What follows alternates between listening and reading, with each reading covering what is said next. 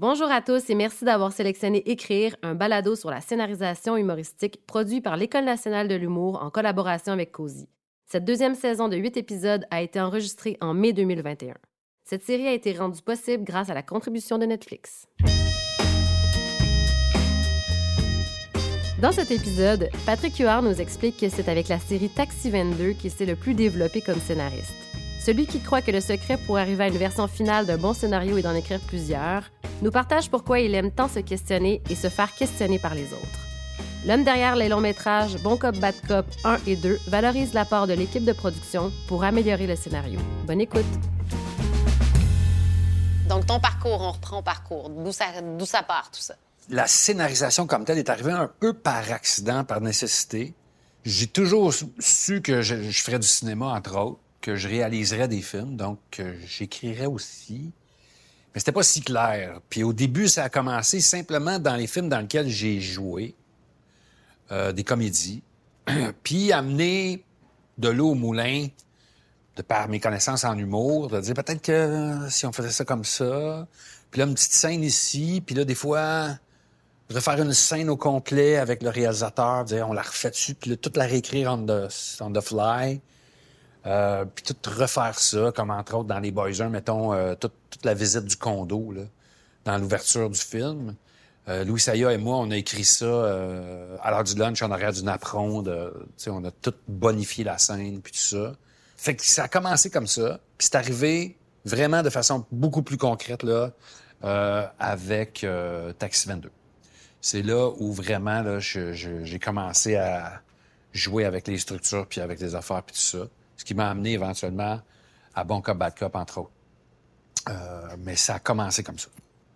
Mais là, on parle de scénarisation, de long métrage. et de série télé. Mais l'écriture en soi fait partie quand même de ta réalité depuis tout jeune, en fait. Depuis toujours. Tu as toujours créé des personnages. J'ai commencé à écrire, j'avais 15 ans. Euh, puis t'as as raison, tu sais, euh, un, un, spectacle d'humour aussi, ça se scénarise, tu sais, dans le sens où ça se structure, etc. Euh, j'ai tout le temps eu des shows, d'ailleurs, qui, qui, qui, étaient un petit peu plus théâtrales, c'est-à-dire qu'ils ont une structure narrative euh, avec un début, un milieu, une fin. Ça a commencé plus clairement à mon deuxième show, Face à Face, où qui était comme une espèce de, de bilan de vie. Donc, euh, c'était plus théâtral. Fait qu'il y a toujours eu ça. Puis à l'intérieur même des numéros aussi, j'ai tout le temps eu... Moi, une ligne, un punch, c'est pas très ma façon d'écrire, tu sais. Euh, c'est plus hybride que ça. Je m'en vais quelque part, il y a un point de vue, il y a un angle. J'ai une histoire que je veux raconter au monde, je veux leur faire vivre des émotions aussi. Fait que mon écriture a toujours été empreinte de ça, mais en collégialité, parce qu'on écrit en humour. Euh, Dieu merci, euh, on, est à peu près les seuls en scénarisation qui ont l'humilité de travailler en groupe d'aller chercher des gens meilleurs que nous dans les dialogues, dans la structure, dans les personnages, etc. Euh, pour les shows, euh, même chose. Je pensais jamais mettre humoriste et humilité dans la même phrase, mais là, je le vérifie parce que je travaille avec des gens aussi qui sont en drame. Et c'est la grosse faiblesse de la scénarisation québécoise. En drame, c'est une personne qui écrit 10 euh, épisodes de télé la première saison, ça va, tu as 9 ans pour l'écrire. La deuxième, tu as 4 mois. Tu as 4 mois, puis euh, c'est l'équivalent de 5 longs métrages. C'est ridicule. C'est pas. Euh. D'ailleurs, j'aimerais qu'on règle une affaire. Vraiment. Quand on parle de télé et de cinéma, nous ne sommes pas des auteurs. On est des scénaristes.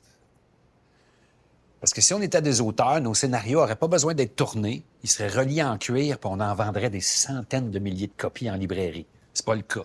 L'œuvre, c'est le film. L'œuvre, c'est la série. Et dans le fond, le scénariste, c'est l'architecte de ça. Le réalisateur, c'est l'ingénieur, mettons, quand il oublie pas ses caméras. Puis...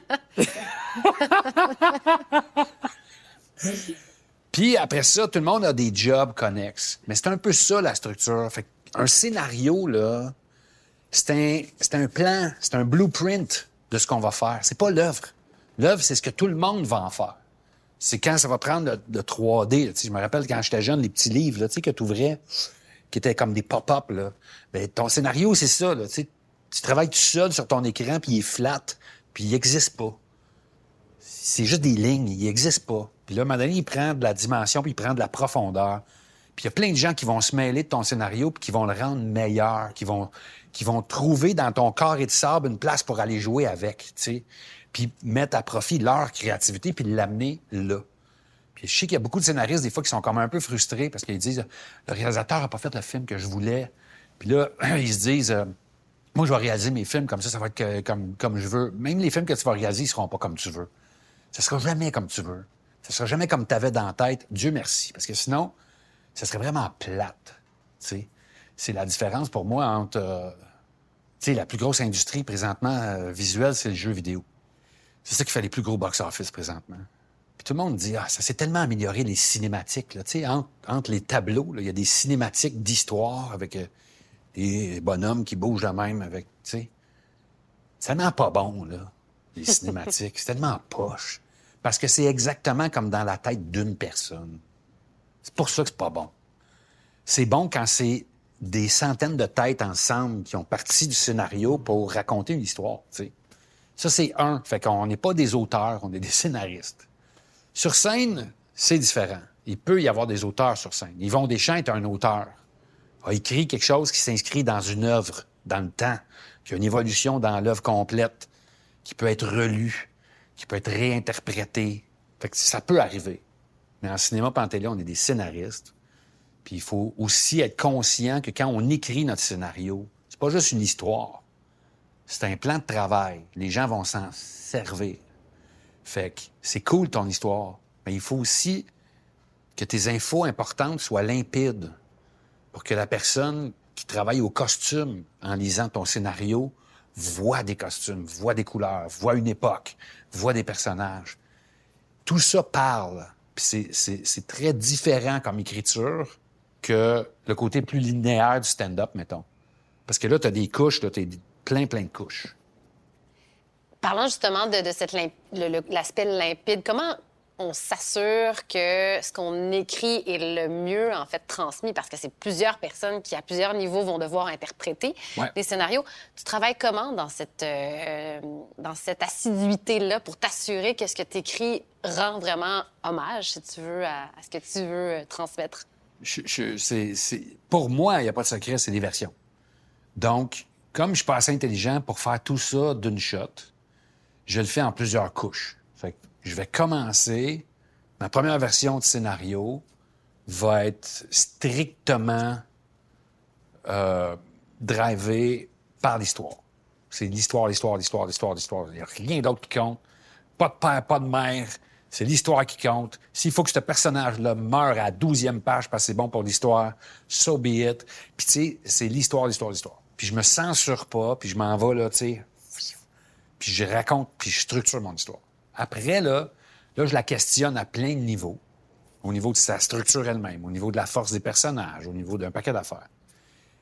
Puis après, là, il y a un autre 5, 6 versions qui prennent tout autant de temps, qui là sont une partie de la job qui me rend fier, qui est pour moi ce que j'appelle, c'est là que tu tombes dans le craft, qui, plus euh, nécessairement juste artistique, c'est artisanal. Là, je vais, je vais regarder chacune des didascalies pour m'assurer que, que quand, tu la, quand tu la lis, c'est fluide, c'est pas embêtant, parce que c'est un outil qui va servir à financer le film aussi. Il va servir à faire le film, mais il va servir à financer le film. Des fois, j'ai deux versions. Des fois, j'ai la version qu'on va, pour les initiés qui comprennent comment travailler avec le scénario. Puis des fois, j'ai une version pour le diffuseur ou pour les, institutions financières pour enlever ça des jambes pour que ça se lise un petit peu plus comme un, roman. Un petit peu plus comme une histoire. Mais j'essaie de créer des images quand même efficaces pour que les gens soient capables de se faire une version de ce film-là dans leur tête. D'ailleurs, c'est un peu le but parce que là, je parle d'un film, mais met- mettons, je continue l'exemple avec un film. Si on est 50, 60, 75, 80 qui vont travailler sur le film, idéalement, on a 80 films dans nos têtes, puis on, on met tout ça ensemble. On espère que celui Juste qui va pour- finir on va être dit bon. 80 personnes à- à- dans tous les départements. On parle autant des costumes que de la caméra. Pas 80 personnes qui lisent le scénario, puis qui commandent, puis qui se mêlent du contenu. Ah non, pas. Ils vont pas s'en mêler avant, mais ils vont tous le lire, puis ils vont tous l'interpréter. c'est c'est très particulier hein, quand, on, quand, on, quand, on, fait du cinéma ou de la télé. Euh, moi, je viens de la musique classique. J'ai étudié en musique classique quand j'étais jeune, de la deuxième année jusqu'en secondaire 3. Puis il y a beaucoup de parallèles. C'est-à-dire que c'est comme si c'était une partition, puis tout le monde va la lire, puis va la jouer, va l'interpréter, puis c'est ensemble que ça va donner une symphonie. Tu comprends? Oui. Euh, mais tout le monde va faire ça. Fait qu'il faut que ta partition, elle, elle ait de la texture, puis tout ça. Mais il y a un paquet de mythes auxquels je ne crois pas. Tu sais, tu as dit le mot inspiration, là, quelquefois. Je crois pas à ça, l'inspiration. Moi, il y a deux affaires qui m'inspirent, mes deadlines puis la fin du mois. Je suis un professionnel. Je suis pas... Quand j'étais jeune, je, travaillais sur le coup de l'inspiration. Mais si tu travailles sur le coup de l'inspiration, tu vas écrire un scénario de film à toutes les 27 ans. Parce que tu sais, as 11 versions à écrire, 12 versions à écrire. On va challenger toute ta structure, on va t'enlever un pan au complet parce qu'on n'a pas les moyens de le faire. On va... Tu sais, tu peux pas attendre d'être inspiré. Il faut que tu sois capable de travailler. Mais si tu veux avoir une chance de ne pas avoir besoin de l'éclair qui te, de la lumière de Dieu qui te traverse la tête pour être obligé d'écrire, il faut que tu commences avec des, il faut que tu écrives des affaires auxquelles tu es émotivement lié. Une bonne idée pour moi, c'est de la merde. C'est pour vrai. Il n'y a pas grand-chose à faire avec une bonne idée. C'est juste une idée. C'est intellectuel, puis t'as pas de connexion, puis t'arrives jamais à l'exploiter. C'est pas incarné. C'est ça. Mais quand c'est émotivement, collé sur quelque chose. Tu as du souffle à l'infini, on dirait. Euh, quand j'ai quand, quand fait Taxi 22, c'était pour deux choses. Un, j'étais plus capable, c'était une réponse à quelque chose. J'étais plus capable de voir des histoires d'amour à l'écran qui étaient juste sur notre nombril du plateau Mont-Royal, puis des artistes. J'étais plus capable de voir des actrices qui tombent en amour avec un publicitaire, de voir quelqu'un qui, est une journaliste branchée de restaurant, qui vit une grande histoire d'amour avec un, acteur. Je n'étais plus capable. Je me disais, c'est pas ça l'amour. Moi, l'amour que je vois autour de moi, c'est pas ça. Fait j'avais envie de raconter l'histoire d'amour entre un chauffeur de taxi puis une, fille de snack bar. Pour moi, c'est la quintessence même du romantisme. Fait que c'était ça. Puis la deuxième affaire qui m'a dravé, c'était un hommage au bonhomme de mon enfance qui avait le cœur gros comme ça, puis l'esprit gros de même. C'était la première génération d'hommes qui s'est fait bardasser dans le livre de règlement, qui s'est fait expliquer hey, le livre de règlement, c'est plus ce que tu pensais. On le revit maintenant. C'est la, la, deuxième vague de ça, puis c'est bien parfait.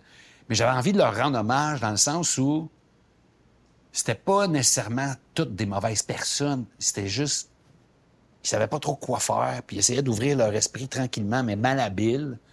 Fait que c'était groundé sur mon père, mon grand-père, mes oncles, les bonhommes de mon quartier, puis ma perception du romantisme et de l'amour. J'ai blendé ça ensemble, ça a donné Taxi 22. Mais ça aurait pas tenu la route autrement que, que émotivement lié. Puis une fois que j'ai trouvé ce fil-là, je l'ai jamais lâché. J'ai jamais lâché. Pendant quatre ans, ce gars-là essaye de convaincre cette fille-là qui est la bonne personne, tu sais, pour elle. Euh, puis elle, elle va le changer. Puis c'est la seule qui a, qui a de l'écoute et de l'empathie véritable pour lui. Euh, rien à voir en théorie avec la comédie, mais en même temps, c'est ce qui fait que c'est si drôle, parce que c'est ce qui fait qu'on accepte qu'il dise des affaires aussi épouvantables, parce que humainement, on, le connaît, ce bonhomme-là. On, on le connaît. Fait que moi, je pense qu'il faut écrire des choses qu'on est émotivement lié puis attaché. J'ai joué à la LNI, j'ai commencé à jouer à la LNI euh, vieux, là, j'étais le plus vieux, euh, la plus vieille recrue de la LNI à 47 ans. Puis ça me fascinait. J'ai appris beaucoup sur l'écriture parce que là, c'est de l'écriture en direct. J'étais fasciné d'être sur le banc puis de dire c'est fou comme chaque fois que ça part sur un bon flash, l'impro part sur des chapeaux de roue, la folie. Sur le bout de le siège, puis après une minute et demie, tout est foire. Puis aussitôt que ça part sur quelque chose de, de vraiment groundé émotivement, ça part comme un train. Et à la fin, le plafond veut sauter. Ben Louis Morissette disait justement pas plus tard qu'hier, le conseil que je donne aux jeunes scénaristes, c'est de commencer à écrire avec quelque chose qu'ils connaissent, qui, est proche d'eux, une mhm. émotion euh, une inspiration euh, d'une réalité qui est présente. Est-ce que tu es d'accord avec ça? Complètement. Euh, ça, c'est l'autre affaire à laquelle tu es condamné si, tu veux écrire. C'est tu vas être un. peu importe l'éducation que tu as eue avant, etc., tu vas finir ta vie comme un autodidacte un peu obsessionnel, parce que sinon, tu n'arriveras pas à nourrir cette bête-là puis à être, être capable de, de parler de différents sujets. Puis je parle pas ici là, de juste euh, faire des recherches sur, euh, sur Internet. Là. Je parle d'affaires plus intégrées que ça. Tu sais, Je parle, je parle d'une quête de connaissance, de curiosité, d'espionner les êtres humains. Moi, je ne fais que ça. Je suis tout le temps en train d'espionner le monde. Euh, vraiment, je les espionne. Je les écoute. J'écoute leurs conversations au restaurant. Euh, J'espionne. Je regarde comment ils marchent, comment ils bougent. Euh, si je suis assis sur un banc de parc, je regarde du monde au loin, puis je me raconte l'histoire qu'ils sont en train de vivre, juste par leur body language. Je m'imagine. Ah, d'abord, ça fait cinq ans qu'ils sont ensemble, puis là, elle, aujourd'hui, telle affaire, puis là, lui, ça. Ah, c'est leur enfant, peut-être? Non, c'est pas leur enfant. Je pense que c'est, je pense que c'est le petit-neveu. Je me raconte toute une histoire qui change au fur et à mesure parce qu'elle se déploie devant moi, puis je me rends compte que je m'étais trompé, puis j'interprète, puis tout ça. Mais si tu fais pas ça, après, c'est difficile de faire parler des gens, de les incarner, de d'avoir de l'empathie. Si tu veux écrire des bons personnages, faut que tu sois capable d'avoir de l'empathie pour le personnage même que tu écris. C'est-à-dire de pas le juger, même si c'est un, un tueur en série.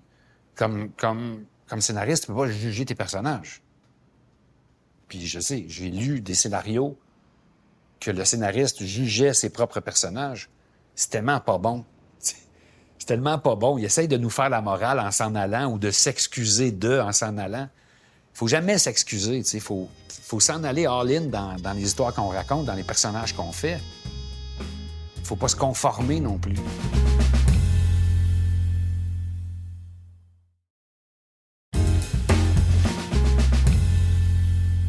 J'aimerais ça rentrer un peu dans ton intimité au quotidien. Quand je dis intimité, là, j'ai une limite à ce que je veux savoir.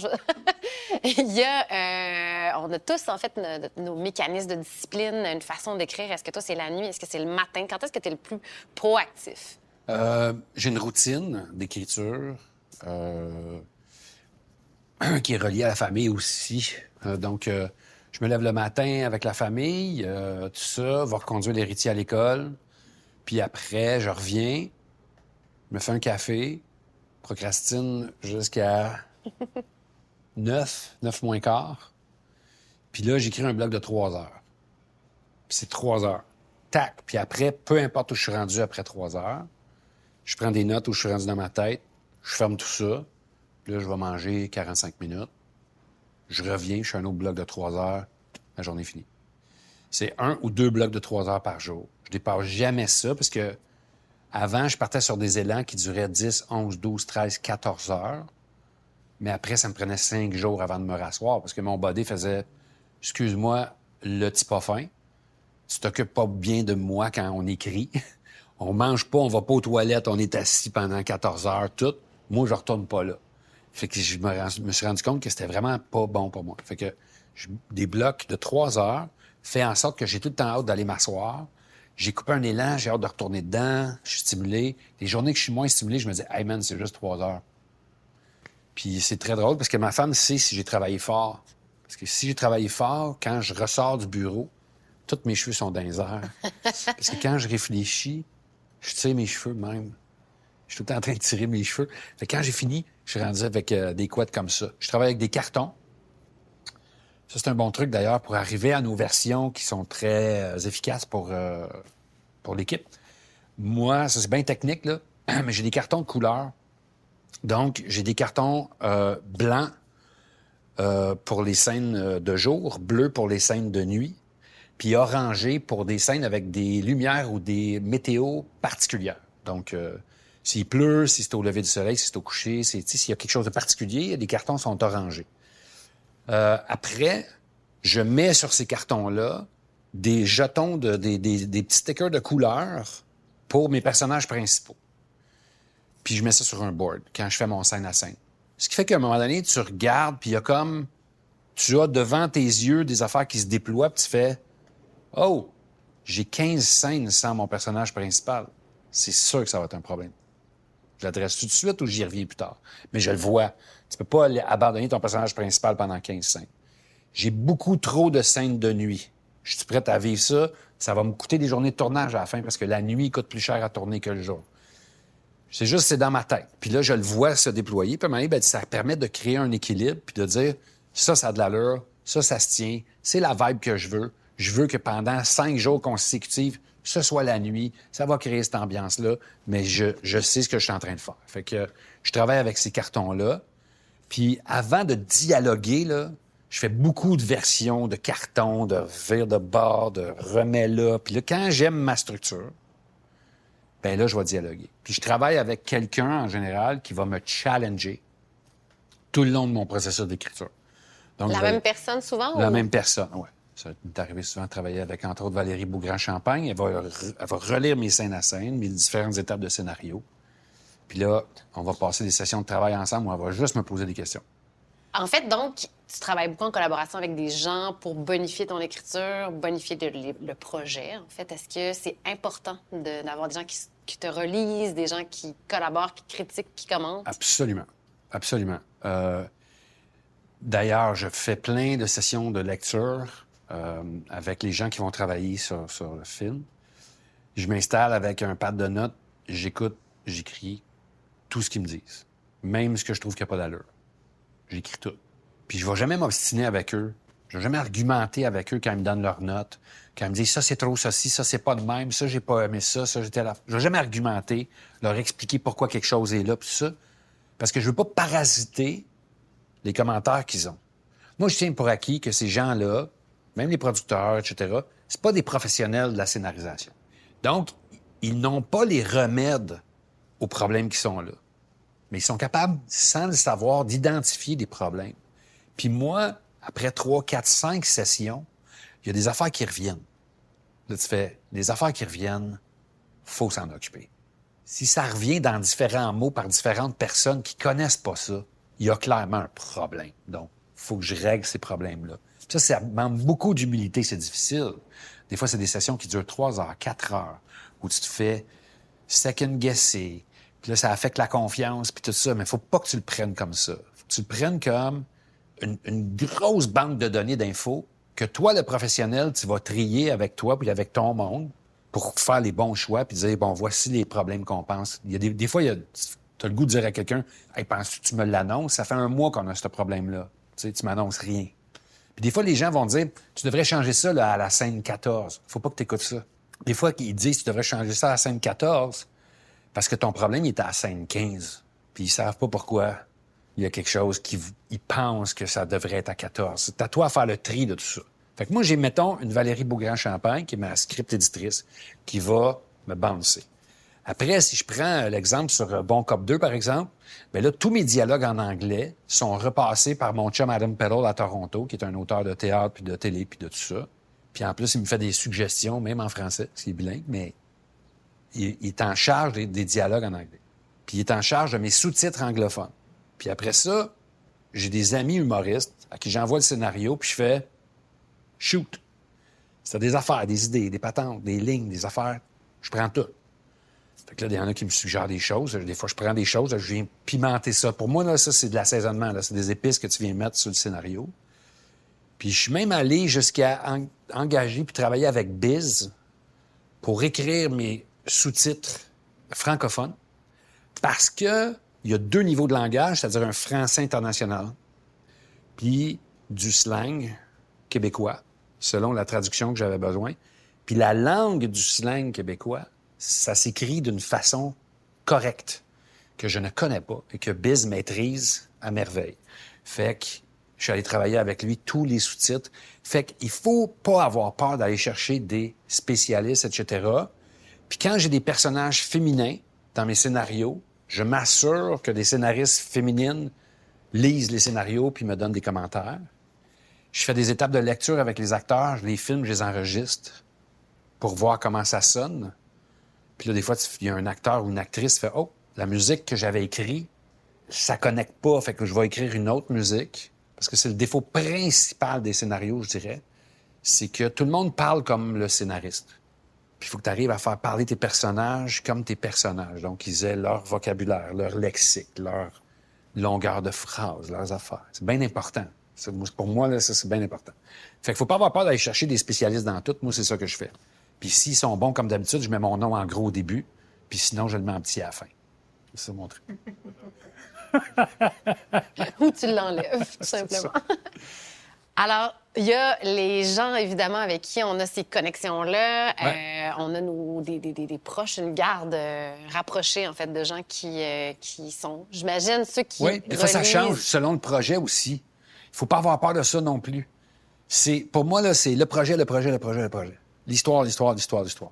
Fait que ça se peut que mon prochain scénario, c'est pas avec Valérie Beaugrand-Champagne qu'il faut que je le travaille. C'est avec quelqu'un d'autre. Que sa force, c'est X. Ah, je pense que ce serait mieux de travailler avec Luc le gars. Je vais appeler Valérie, il va dire, ah, ça serait pas toi, je travaille avec Luc. Il y a aussi un autre palier. Il y a évidemment l'industrie. Ouais. euh, les institutions Ouais. qui, euh, bon, le- Le l'étape de financement, évidemment. Ça, c'est une autre, c'est une autre approche, c'est une autre dynamique. Quand on reçoit les critiques, les commentaires. c'est pas une autre approche ou une autre dynamique. Euh, ça existe depuis toujours. Shakespeare écrivait pour les- la royauté. Mozart se faisait commander des affaires pour euh, entertainer la cour. Les gens qui ont du cash veulent se servir de la créativité pour créer des événements et plus de cash, mais ils savent pas comment faire. Puis les créatifs ont besoin de moyens pour aller au bout de leur folie. C'est comme un mariage obligé. On est fait pour s'entendre, même si on est deux univers complètement différents. Fait que ça a toujours été ça, ce sera toujours ça, ça va toujours être ça. Ça, c'est pas compliqué, là. C'est normal. Même quelqu'un qui est multimillionnaire, puis dit, je vais faire un film, il va juste en faire deux, là, tu sais. S'il fait pas un hit tout de suite, il fait faillite, tout est fini. Ça demande trop de moyens pour aller au bout de ses affaires. Tu Denis Villeneuve, là, il peut pas financer ses propres films. Tu je veux dire, il fera pas Blade Runner 3 avec l'argent qu'il a fait dans les dernières années, même s'il en a fait beaucoup. Fait que, tu sais, tout est proportionnel, c'est normal. faut travailler avec ces gens-là. Ce qu'il faut faire attention, c'est de pas les laisser nous conformer. Ils vont tout faire pour nous conformer. Le milieu corporatif, dans sa nature même profonde, enlève les individus. La bête en soi, corporative, veut te conformer pour que ça se comptabilise, pour que ça se fiscalise, pour que ça se prévoit, pour que ça s'organise. Fait que nous, notre job, c'est de pas faire ça. C'est de pas se laisser aspirer dans cette affaire-là. Il faut vivre avec la machine, il faut travailler en équipe avec, mais il faut pas se laisser conformer parce qu'elle va gagner. Puis une fois qu'elle va t'avoir conformé, elle va te jeter au vidange parce qu'elle va te trouver dolle. Elle va te dire, mon Dieu, t'es donc bien rendu plate. C'est un peu bizarre, mais c'est comme ça. La machine, ce qu'elle veut, c'est ta fougue, c'est tes idées, c'est tes affaires. De toute façon, la machine va t'aimer tant que tu performes, puis que tu livres la marchandise Et que c'est rentable. et que c'est rentable. Donc, mais rentable, c'est pas juste financier, ça peut être rentable au niveau de l'image, ça peut être rentable au niveau de la crédibilité, ça peut être rentable au niveau de la passion, parce qu'il y a des gens passionnés là-dedans. Il y en a qui vont dire Hey, on fait pas des gros chiffres avec ça, mais moi, je suis fier de travailler sur ce show-là, puis je suis fier que ce show-là soit à notre antenne, ou je suis fier d'avoir diffusé ce film-là. Ça existe, aussi. Mais à partir du moment où ils auront plus ça, ils vont aller chercher la nouvelle patente. Fait que de toute façon, tu es tributaire de tes résultats. Fait qu'assume tes affaires jusqu'à fond la caisse. Parce que tu vas mourir ou vivre avec tes résultats de toute façon. Fait que il y a une différence entre ce qui est important de comprendre, par contre, c'est que l'intégrité et le compromis peuvent, coexi- peuvent coexister. Faut pas penser que parce que tu as fait un compromis, tu es soudainement devenu une guidoune, puis euh, t'as- laissé la pureté de l'art faux, complètement faux. C'est pas vrai. Il y a le gros bon sens aussi. Euh, moi, je produis aussi. Fait que des fois, je dois aller voir mes créatifs pour leur dire, il va falloir qu'on fasse des compromis ensemble. Je te raconte pas de la boîte. Là. Là, on peut faire ça, on peut faire ça, on peut faire ça, mais on peut pas faire les trois. On n'est pas capable de le faire. Il faut faire les choix ensemble, puis on va le faire éclairer, puis une fois que c'est fait, on est sur la même longueur d'onde, on l'assume, puis on s'en va avec ça. Mais ça va toujours faire partie de la réalité, puis de le relier, de le, de le rejeter, puis de se battre contre l'inexorable, c'est absurde. Cette business-là est un gros fleuve qui descend à pleine pine. Tu as le choix. Tu peux monter à nage le courant d'en face ou descendre à pleine pine toi avec puis essayer de naviguer entre les roches puis t'assurer que tu t'en vas toi où tu veux t'en aller malgré ce fleuve-là qui essaye de t'amener des fois ailleurs. Puis ils vont être bien contents là, si tu as raison à la fin. Puis il y a un paquet d'affaires, là, que je- des petites affaires que je veux vous dire vite, là, que les gens vont essayer de vous convaincre, là, tu sais. Ma mère, elle comprendra pas. Tu sais, là, vous allez vous faire dire ça souvent. Moi, ma réponse maintenant, c'est donc ben conne, ta mère. Parce que la mienne, elle comprend tout ça, là. euh, puis elle, elle, elle a juste une quatrième année, puis elle a commencé à travailler à 14 ans. Puis elle comprend tout, tout, tout ce que je fais. Fait que ça, là, c'est pas vrai. Le public, ceci, ou notre public, cela, ils connaissent rien de ça. Absolument rien. En fait, moi, que le public me parle, ça fait 30 ans, il m'arrête dans la rue pour me jaser, tout. Je ne sais pas, il est rendu où le public. Ça va vite, ça bouge. Leurs préoccupations, leur, leur, euh, leur situation, leur émotivité, politiquement sont rendus où, socialement, je me fais bardasser tous les jours, tu sais. Tous les jours, je me fais bardasser par le public, qu'est-ce qu'il pense, qu'est-ce qu'il veut. Fait que tout ceux qui vous disent en meeting, tu le public, faux. Notre public, ou ce public-là, faux. Il n'y a pas des publics, il n'y en a rien qu'un. Le monde. Puis des fois, il y a 0,4% qui est intéressé par ton affaire, puis des fois 36. Mais ce n'est qu'un grand public, parce que tu peux pas faire 4 millions de codes d'écoute avec la voix, puis 1,5 million au box-office pour Mommy de Xavier Dolan, puis que ce soit pas le même monde. Mathématiquement, ça balance pas. C'est le même monde. C'est le même monde. Il y en a qui aiment les films de Xavier Dolan et la voix. Oui, oui, ça existe. C'est ça, le public. Fait que ça, faut arrêter ça. Puis l'autre affaire pour le scénariste qu'il faut laisser jamais personne vous dire une page, une minute. C'est l'affaire la plus stupide au monde. Une page, une minute. Puis il y a tellement de producteurs qui vont vouloir impressionner les jeunes scénaristes en disant Alors, regardez, c'est trop long. 140 pages, c'est 140 minutes. Ça te dit, là, une page, c'est une minute. Ah oui, une page, c'est une minute? Voyons, ciboire, c'est stupide, là. Si Montréal est assailli, les Québécois se défendent au prix de leur vie. ça dure une minute, ça, mettons, à filmer? Non. Tu sais, ça va coûter 16 millions. Fait que c'est stupide de dire ça. C'est complètement stupide. Chaque projet, chaque affaire a sa texture, puis a ses patentes. Puis quand tu écris pour l'image, il y a des affaires qui sont en superposition. Ce que j'écris, puis ce qui, ce qui se dit, c'est. Je suis obligé de l'écrire de même, moi. Mais ça se passe comme ça. Fait que tu peux me dire que ça dure le double du temps, mais une fois que ça, ça passe à l'écran, les deux se passent en même temps. Les autres, ils peuvent pas voir ça. Fait que laissez pas vous faire dire une page, une minute, c'est stupide, ces clichés-là.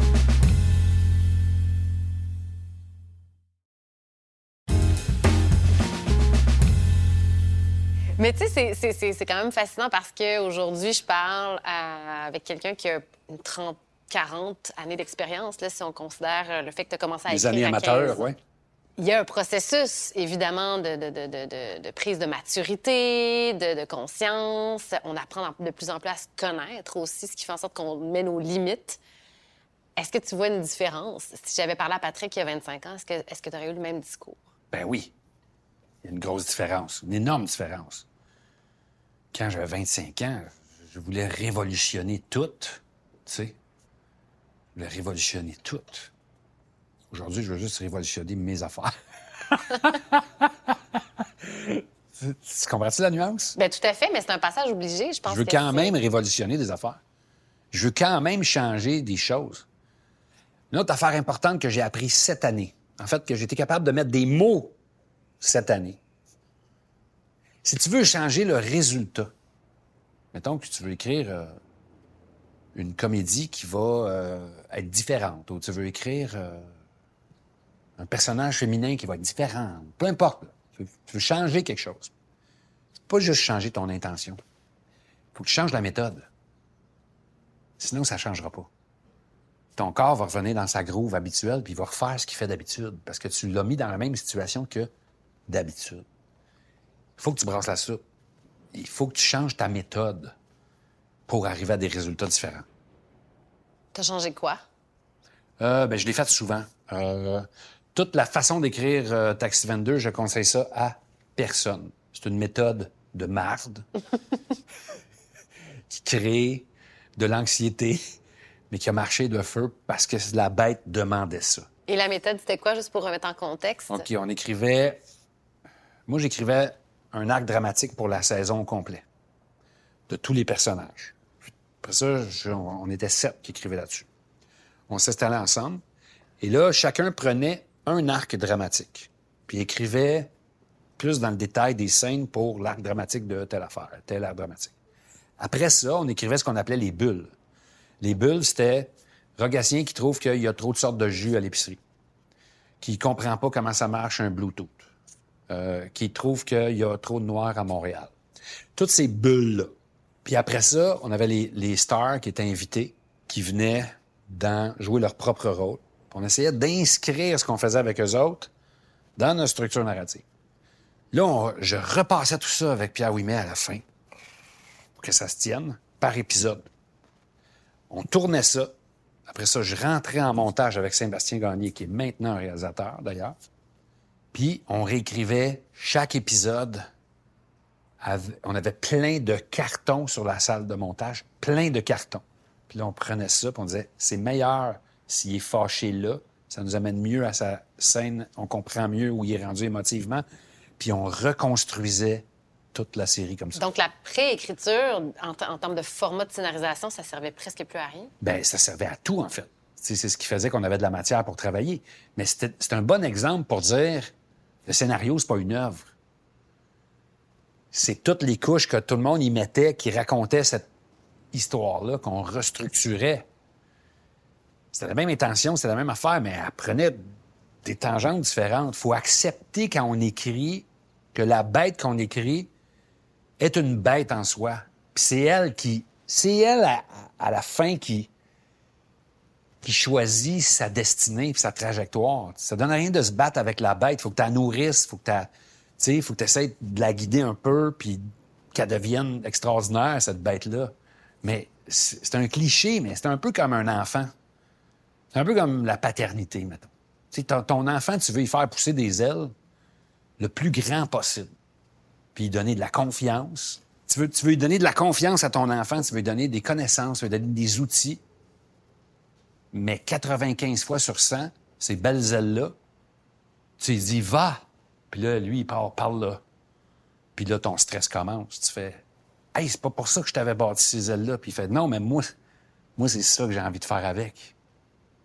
Fait que quand t'écris, la bête à part, puis à un moment donné, elle devient quelque chose. Faut que tu l'acceptes puis que tu voles avec, puis que, comme un bon père de famille, tu lui donnes tout ce qu'il faut pour qu'elle arrive à la maturité, cette histoire-là, puis elle- qu'elle trouve sa vie puis son monde, là, tu sais. Est-ce que quand on écrit un scénario, on doit préétablir le format? Aujourd'hui, on le sait, les plateformes sont multipliées par Ouais. sky is the limit. Tu Ouais. le sais, tu as créé Libre TV. Oui.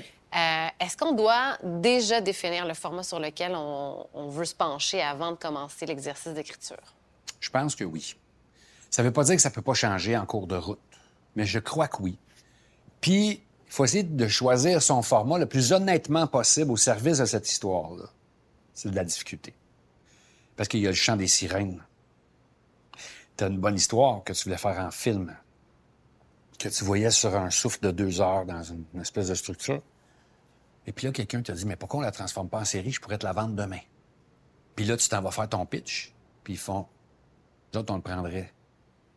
C'est plus payant une série hein, qu'un film? Là, c'est le chant des sirènes. Est-ce que c'est la bonne structure? Ça se peut que oui. Je dis pas que c'est non. Ça se peut que oui. Tu peux même te rendre compte que ça se déploie mieux, puis qu'effectivement, ça peut aller plus en profondeur, puis tu vas avoir un rythme d'écriture différent, puis etc. Mais il faut, je pense, choisir ton format. Oui, qu'il soit court, qu'il soit, tu sais, peu importe. Euh, puis après, je vais revenir au cash.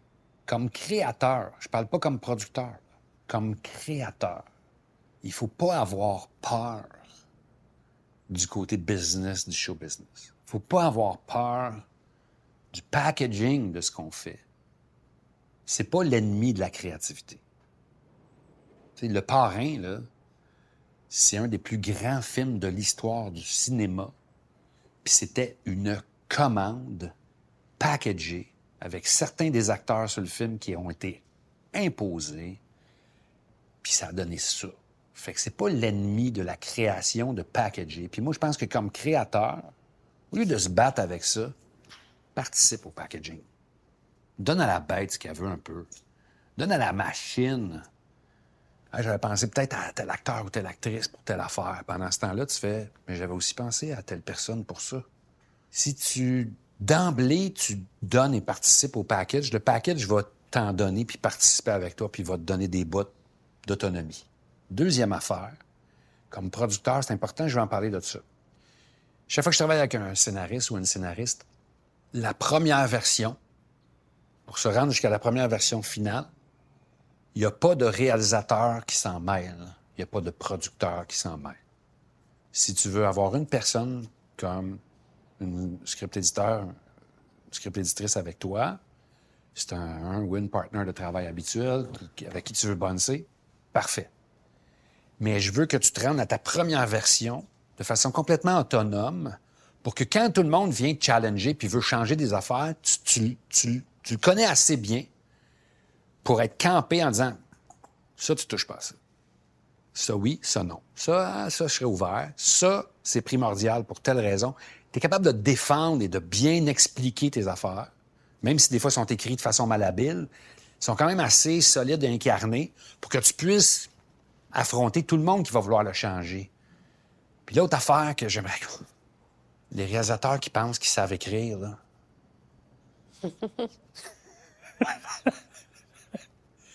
Exprime-moi tes problèmes. Exprime-moi que tu vois dans ta tête, tout ça.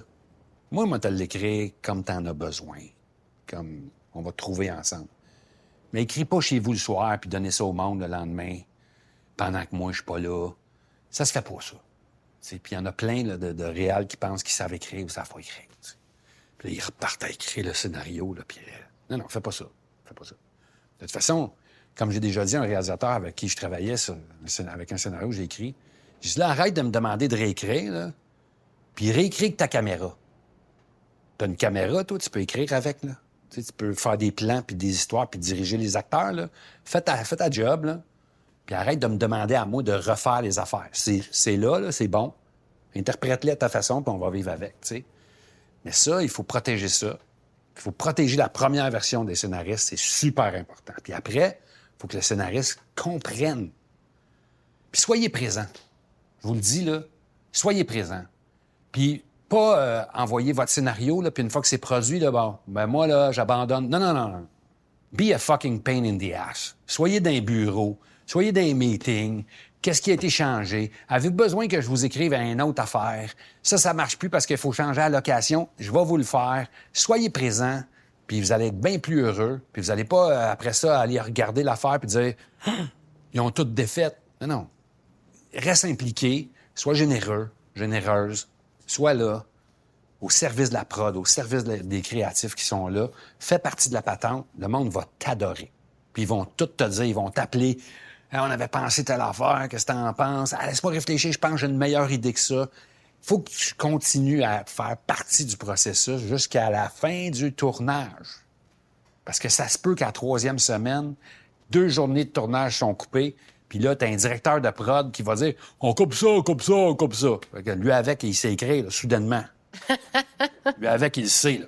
Toi, ça t'a pris quatre ans de l'écrire, lui, il est capable de le réécrire en un après-midi. Fait que sois présent, reste là.